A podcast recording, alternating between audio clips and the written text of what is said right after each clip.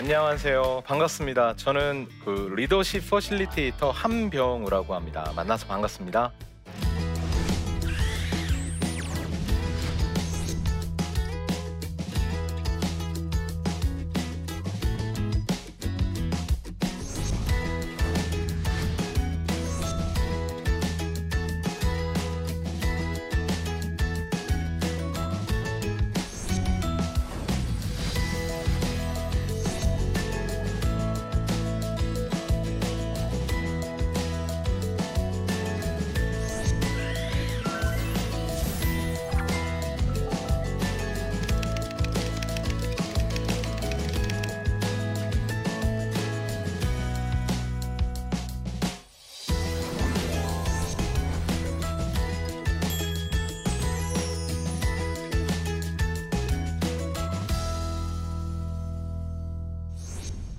만약에 여기 계신 분들께 하나님께서 특별하게 저를 포함해서 여기 계신 분들에게 3시간이 더 주어진다면 하나님께서 3시간을 더 준다면 한번 생각해 보세요. 무엇을 하고 싶은지.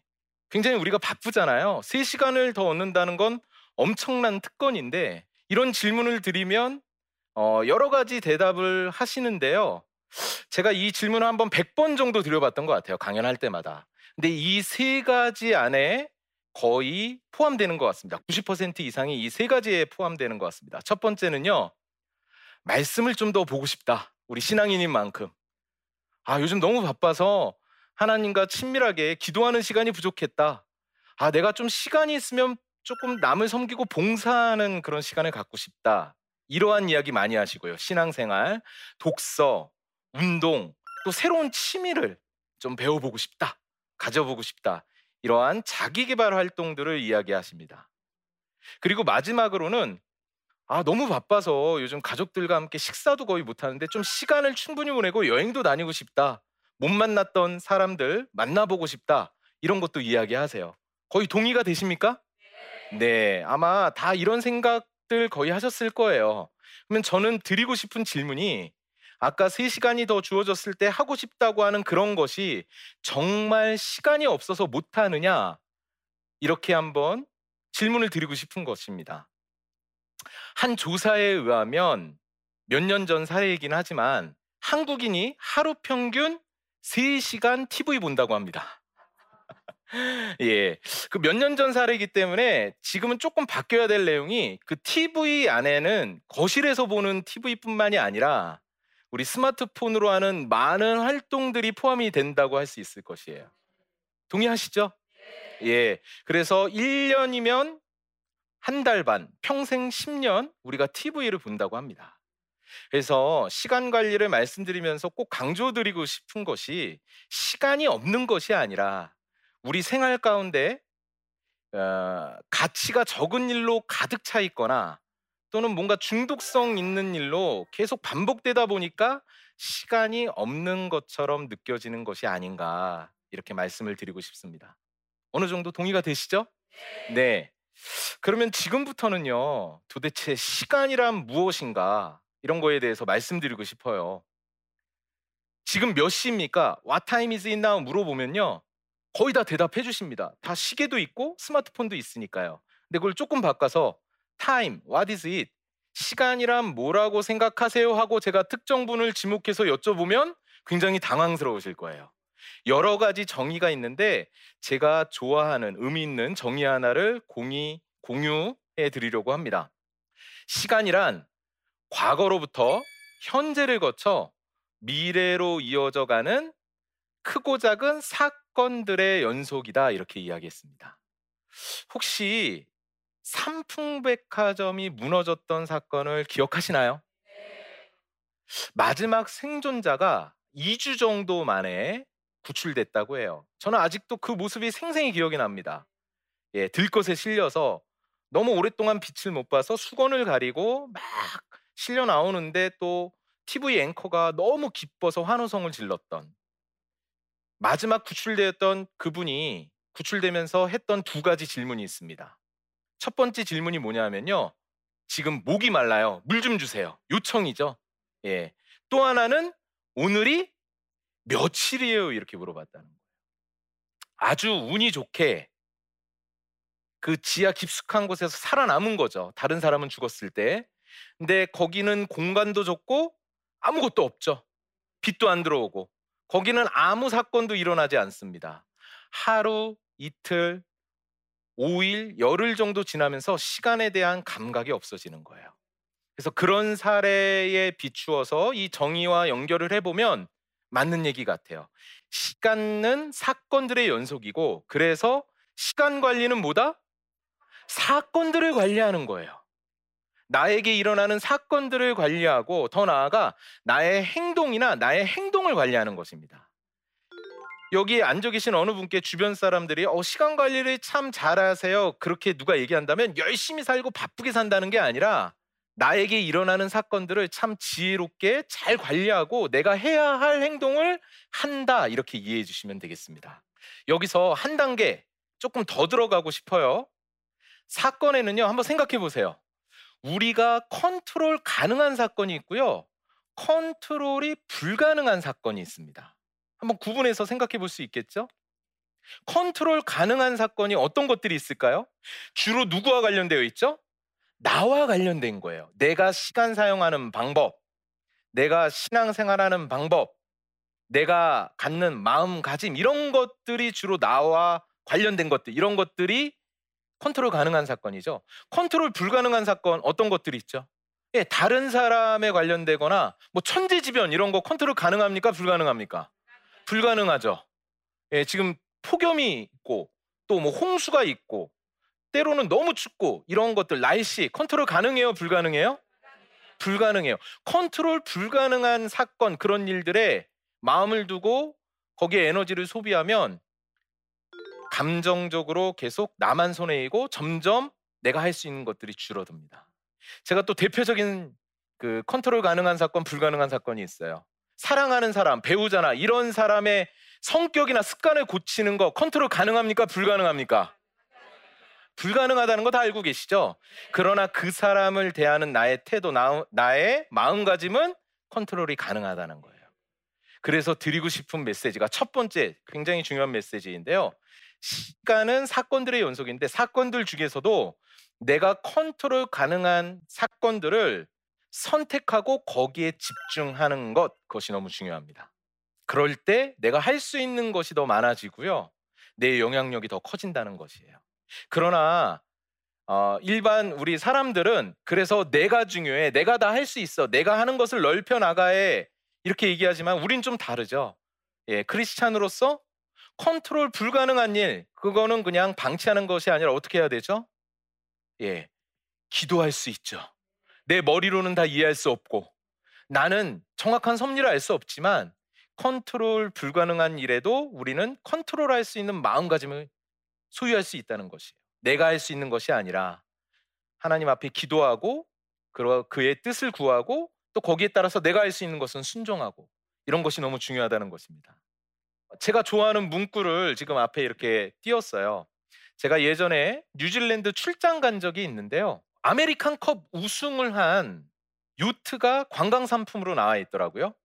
제가 출장 갔다가 같이 간 동료를 이렇게 이야기해서 그 요트를 탔습니다. 근데 그날이 비바람이 엄청나게 부는 거예요. 저걸 운영을 할까 하는 이렇게 생각을 했는데 하더라고요. 근데 요트를 탔더니 선수 출신의 그 직원분들이 요트의 돛을 풀었다 놓았다 방향을 바꿨다 이렇게 하니까요. 비바람이 그렇게 불, 불고 날씨가 안 좋음에도 불구하고 관광 코스 그대로 갔다가요 시간 오차가 5분밖에 안 걸렸어요. 정확하게 갔다가 다시 왔던 그 경험을 하면서 제가 무릎을 탁 쳤습니다. 이거다 이거. 우리는 자꾸 험난궂은 날씨에만 초점을 두는데 사실은 내가 할 수 있는 컨트롤할 수 있는 도세, 신경을 쓰는 것이 정말 지혜구나 이렇게 생각을 했던 점이 있습니다. 두 번째 드리고 싶은 말씀은 방향이 속도보다 우선이다. 이건 제가 굳이 이야기 안 해도 이 프로그램 타이틀에 이미 나와 있는 것 같습니다. 이 프로그램이 무슨 프로그램이죠? 나침반 하면 속도입니까? 방향입니까? 방향이에요. 이 프로그램은 사람들에게 방향을 잡아주는데 초점이 있는 프로그램인 것 같아요. 제가 모셨던 상사가 저한테 이런 얘기를 했었어요. 예전에 일을 할 때. 잘못된 방향으로 빨리 가면 더 빨리 망한다. 당연한 얘기인데 놓치고 있을 수 있는 얘기죠. 저도 지방 출장을 종종 다니거든요. 고속철도를 타는데 SRT나 뭐 KTX를 탈 때요.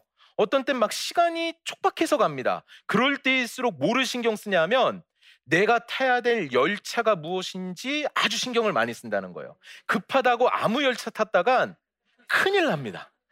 부산 가는 열차를 타야 되는데 광주 가는 열차를 탔다. 제가 주로 또 지방 갈 땐 강의 때문에 가지 않겠습니까? 시간 관리 강의 가는데 늦어버렸다. 말이 안 되는 거죠. 말이 안 되는 거예요. 예, 그래서 항상 바쁠 때일수록 뭐를 확인해야 된다? 방향을 확인해야 되는 것이 너무너무 중요하다는 겁니다. 시간 관리 안 되는 사람들의 특징이 있어요. 일단 잘 잊어버려요. 맞죠? 약속을 해도 잊어버리고 물건도 잊어버리고 심지어는 뭐를 하려고 했다가 그걸 또 깜빡깜빡 잊어버려요. 여기 그러신 분이 있는 건 아니겠죠? 네. 그리고요, 시간 관리 잘하는 사람이 아니라 시간 관리 안 되는 사람이 항상 바빠요. 항상 바빠요. 말도 못 붙일 정도로 바쁜 경우도 있어요. 그 잘 잊어버리는 그 다음에 바쁘다고 이렇게 표현되는 한자어가 똑같이 망자입니다. 잊을 망자와 바쁠 망자가 있는데요. 잘 보시면요. 희한하게 거기에는 다 마음심자가 들어가 있습니다. 그리고 음을 나타내는 저 망자가 망할 망자예요. 그러니까 시간 관리 안 되는 사람은 뭐가 망한 거다? 마음이 망한 거예요. 마음의 문제예요. 그래서 마음을 잘 지키는 게 긍정적인 마음을 가지는 게 중요한 게 아니라 마음에 깊이 뿌리 내린 그 무언가 아주 확실한 그런 것을 가지고 있어야 이 바쁜 시대에 믿음의 사람으로서 흔들리지 않고 살아갈 수 있다. 저는 그렇게 말씀드리고 싶습니다. 그것이 뭐냐 하면 바로 주님이 주신 독특한 인생 목적을 발견하는 것 이것을 하나의 대안으로 제시하고 싶습니다. 동의하시나요? 이거를 두자로 표현하면 사명입니다. 사명. 우리가 신앙생활하면서 사명 이야기 많이 들으시죠? 이거 사전적 의미를 찾아보면 맡겨진 일을 완수하는 것 이렇게 나와 있습니다. 그것도 맞죠? 하나님께서 주님께서 우리에게 맡겨 주신 그것을 완수하는 것 이렇게 표현할 수도 있는데요.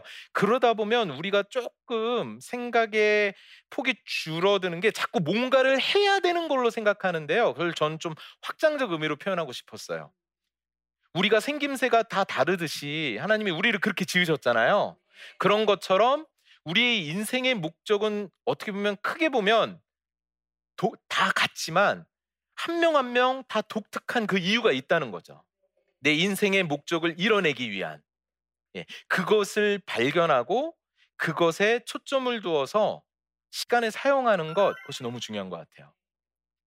그래서 세 가지로 제가 한번 살펴보려고 합니다. 첫 번째 질문이요. 하나님이 나에게 주신 재능 그리고 강점, 능력이 무엇인가를 발견하는 것이 중요하다는 것입니다. 저도 알고 있습니다. 때로는 우리의 약한 점, 연약한 부분, 그런 부분을 통해서도 기꺼이 들어쓰시고 사용하시는 하나님이시지만 분명히 우리 각자에게는 남들이 모르다 하더라도 좀 부족하다 하더라도 남들에겐 어렵지만 내가 잘해낼 수 있는 그 무언가가 있다는 거죠. 예. 그리고 그러한 성품들이 있다는 거죠. 그런 것들을 잘 발견해서 개발하고 그것을 사용하는 것. 그래서 자녀들이나 함께하는 사람에게도 이런 것도 많이 얘기해 주셨으면 좋겠어요. 예. 두 번째는요, 이거 다 알고 있으신 내용이죠. 아, 나는 어떻게 하나님을 사랑하고 내 이웃을 사랑할 수 있을 것인가? 결국 우리 삶의 목적은 여기로 귀결이 되죠. 하나님을 사랑하고 내 이웃을 내 몸과 같이 사랑하는 것. 이게 우리 동일한 목적입니다, 사실은. 근데 그것을 어떻게 할 거냐 하는 것이죠. 이런 거에 대해서 구체적으로 답을 할 수 있어야 된다고 생각을 합니다. 저도 제가 섬기는 교회에서 찬양팀을 하고 있습니다. 찬양팀을 하고 있는데 이렇게 스포트라이트를 받고 성가대가 아니어서 굉장히 많은 사람이 나와서 이렇게 찬양을 하는데요. 그것도 너무 귀중한 봉사인 것 같아요. 하나님 찬양한 걸 제가 워낙 좋아하기 때문에 예, 목소리도 괜찮잖아요. 예. 그런데 소그룹 모임에서 누군가가 신앙생활 한지 얼마 안 된 누군가가 저에게 이렇게 얘기하는 거예요. 저렇게 스포트라이트를 받는 많은 자리에 섬기는 것도 중요하지만 자기가 노숙자, 저희 교회에서 노숙자 사역을 하는데 노숙자를 그 주목자라고 표현합니다. 주님이 주목하는 사람. 그래서 주목자라고 하는데 자기가 주목자 사역을 가서 보니까 설거지하는 데는 사람이 별로 없다는 거예요. 사실 밥을 퍼주는 데도 사람이 많은데 설거지 하는데 사람이 없어서 마음이 너무 어려웠다 이렇게 얘기하시더라고요. 근데 저는 그렇게 그 소그룹 모임에서 얘기했지만 그거를 하나님의 음성으로 들었습니다.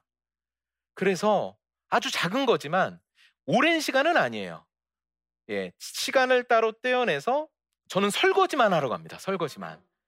제가 뭐 제가 이런 봉사를 한다 자랑하려고 그런 것이 아니라 또 매주 하지도 못해요. 어떤 땐 빠지곤 하지만 주님이 주시는 음성을 듣고 구체적으로 나에게 부여된 네 이웃을 사랑하는 구체적인 행동을 따로 떼어서 하는 것. 이것이 우리가 시간을 잘 사용하는 방법이 아닐까 이렇게 생각을 합니다. 세 번째 좀 무겁지만 내가 먼 훗날 천국에 갔을 때 사람이 나를 어떻게 기억해 주기 원하는가? 예수님을 믿지 않는 사람에게 이런 얘기하면 되게 기분 나빠해요. 죽는 얘기하니까요. 그러나 우리가 신앙생활이 뭐죠? 죽음이 끝이 아니고 우리가 주님 앞에 대면할 날이 있죠. 예. 다 우리 천국에서 만날 거잖아요. 예. 그러나 우리가 그 순간에 나의 빈소에 와서 나에 대해서 얘기할 때 사람들이 어떠한 평가를 해주기 원하는가? 그거에 대한 구체적인 답을 한번 생각해 보면요.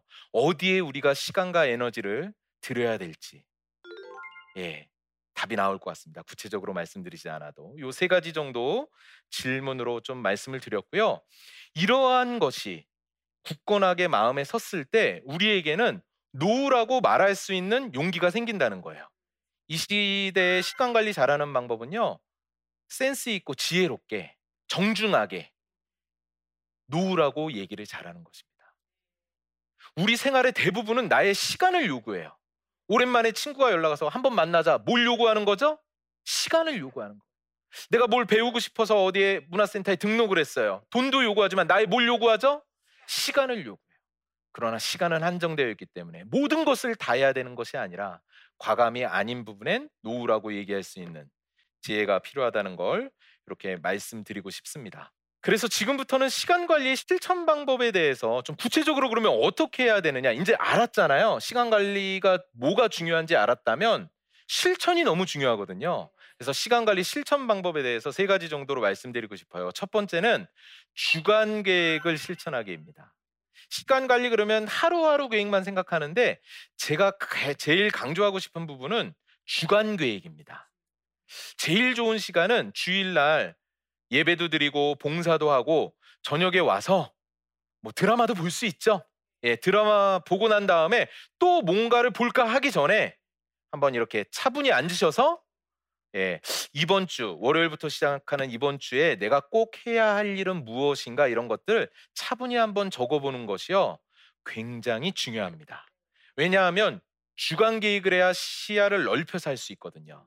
두 번째는 아까 이야기했던 나의 나만의 독특한 목적과 함께 나의 역할에 충실하는 것. 여기 계신 분 그거 아세요? 여기 계신 분들은 나의 역할이 최소한 다섯 가지 이상이 됩니다. 잘 살펴보면요. 저만 하더라도 강의하는 사람, 퍼실리테이터, 컨설턴트, 그 다음에 자녀, 저도 누군가의 자녀이죠. 아빠, 아, 남편, 그 밖에 또 학습하면 공부하는 사람, 제가 공부하고 있으니까. 그쵸? 그 다음에 봉사자. 너무 많은 역할이 있는데 그 역할에서 이번 주에 꼭 해야 할 것, 중요한 것을 선정을 해서 그 역할을 해내는 것.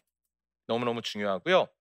세 번째는 무리하게 계획하지 않기입니다. 너무 많은 것을 계획하기보다는 막 주간 계획을 너무 많이 하기보다는 내가 꼭 해야 될 것 위주로 이렇게 하시는 것이 중요하다 말씀드리고 싶습니다. 시간 관리 이야기하면 에베소서에 나오는 세월을 아끼라 이 얘기를 빼뜨릴 수 없는 것 같아요.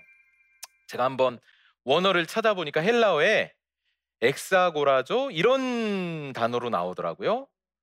좀 예상과 달랐어요. 건져 올리다, 되사다. 우리가 말하는 시간 관리하고는 좀 다른 의미인 것 같아요. 예, 저는 어떻게 이 메시지를 받았냐 하면 우리가 시간을 사용할 때 죽을 수밖에 없는 죄인에서 건져졌음을 기억하라. 예수님의 핏값으로 되산 존재임을 기억하라. 그래서 나의 시간이 나의 것만이 아니라 주님이 주신 귀한 선물임을 기억하고 청지기 의식으로 하루하루 소중하게 살아가라. 이것이 우리에게 주신 주님이 주님의 메시지라고 생각을 했습니다.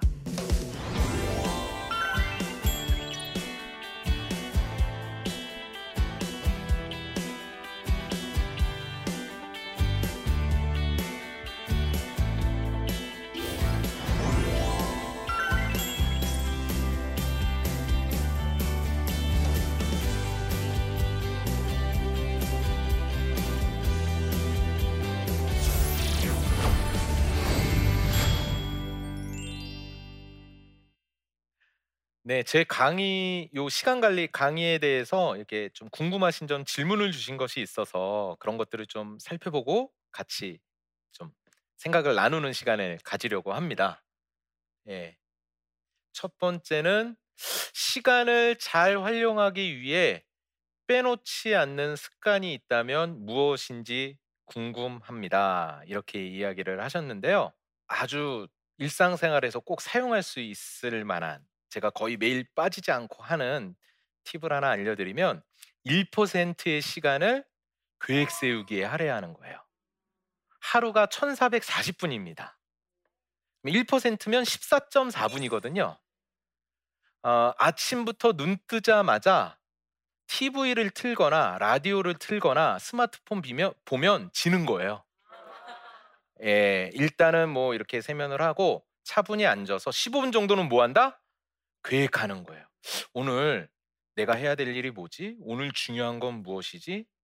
제가 강조하고 싶은 거는 해야 될 것이 많이 있는데 그걸 다 하기는 어려워요. 항상 우리가 바쁘기 때문에. 그런 거에 너무 스트레스 안 받으셨으면 좋겠어요. 계획을 할 때 오늘 다 하려고 하는 게 아니라 오늘이 다 지나가도록 이것만큼은 해야 되겠다 하는 거를 15분 정도 차분히 앉아서 이렇게 메모를 하면요. 99%의 시간을 주도할 수 있습니다. 제가 해본 결과는 하루를 계획하고 시작하는 거와 한 15분 정도 그렇지 않은 거하고 너무 많은 차이가 있어서 예, 빼놓지 않고 하는 습관이라고 말씀드릴 수 있을 것 같아요. 네, 두 번째는요. 일, 육아, 살림을 병행해야 하는 워킹맘입니다. 할 일이 워낙 많다 보니 무엇 하나도 제대로 되지 않는 것 같아 속상한데요. 제게 조언을 해주세요. 예, 어느 정도 공감하시죠? 아까 역할에 충실하라 했는데 뭐 모든 역할을 다 잘하고 싶은데 다 잘하긴 쉽지 않죠. 음, 이런 말이 있어요. 시간 관리 얘기할 때 저는 이제 기업 체주로 나가거나 이렇게 하면 일과 삶의 균형. 근데 일과 삶의 균형하면 어떤 균형을 생각하냐면 어, 무게추의 균형을 많이 생각을 하세요. 9시 출근해서 6시에 퇴근하는 것. 이렇게 균형. 그런데 제가 알고 있는 다른 좋은 지혜가 뭐냐 하면 무게추의 균형이 아니라 시계추의 균형을 생각하시면 된다는 거예요.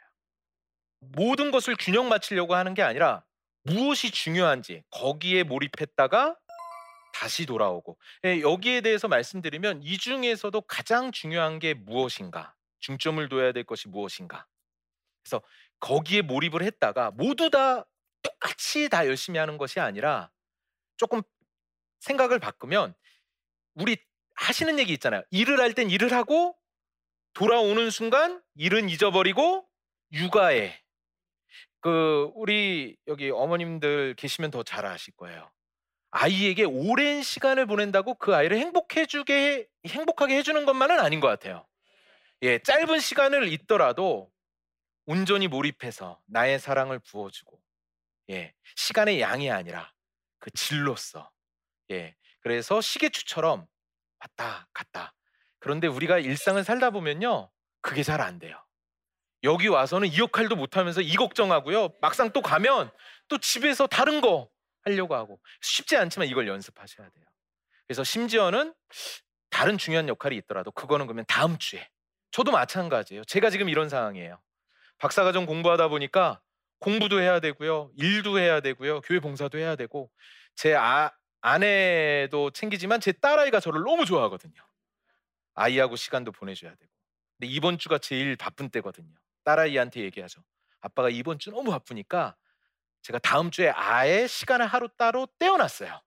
누구하고 보내는 시간? 제 딸하고 보내는 순간. 하루 종일 같이 보낼 거예요.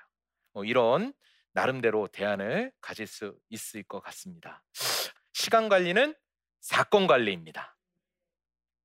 컨트롤 가능한 일에 선택하고 그것을 집중하는 것이 중요하고요. 방향이 속도보다 우선입니다. 그래서 나에게 주님이 부여하신 독특한 삶의 목적을 좀 발견하고 구체적으로 그것을 치열하게 하기가 쉽지 않지만 다른 거에 우선순위가 밀리는 것이 아니고 그것 먼저 이렇게 해 나가서 우리가 좀 지혜가 가득한 하나님이 기뻐하시는 그러한 삶을 살았으면 좋겠습니다. 경청해 주셔서 감사합니다. 네.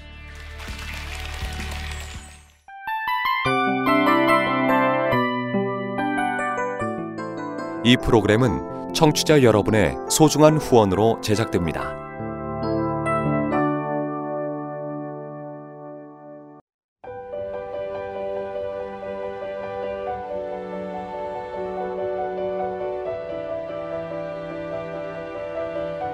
세상에는 수많은 교회들이 있지만 더 깊이 있는 말씀 강해를 찾기 위해 크기로만 교회를 선정하지 않습니다.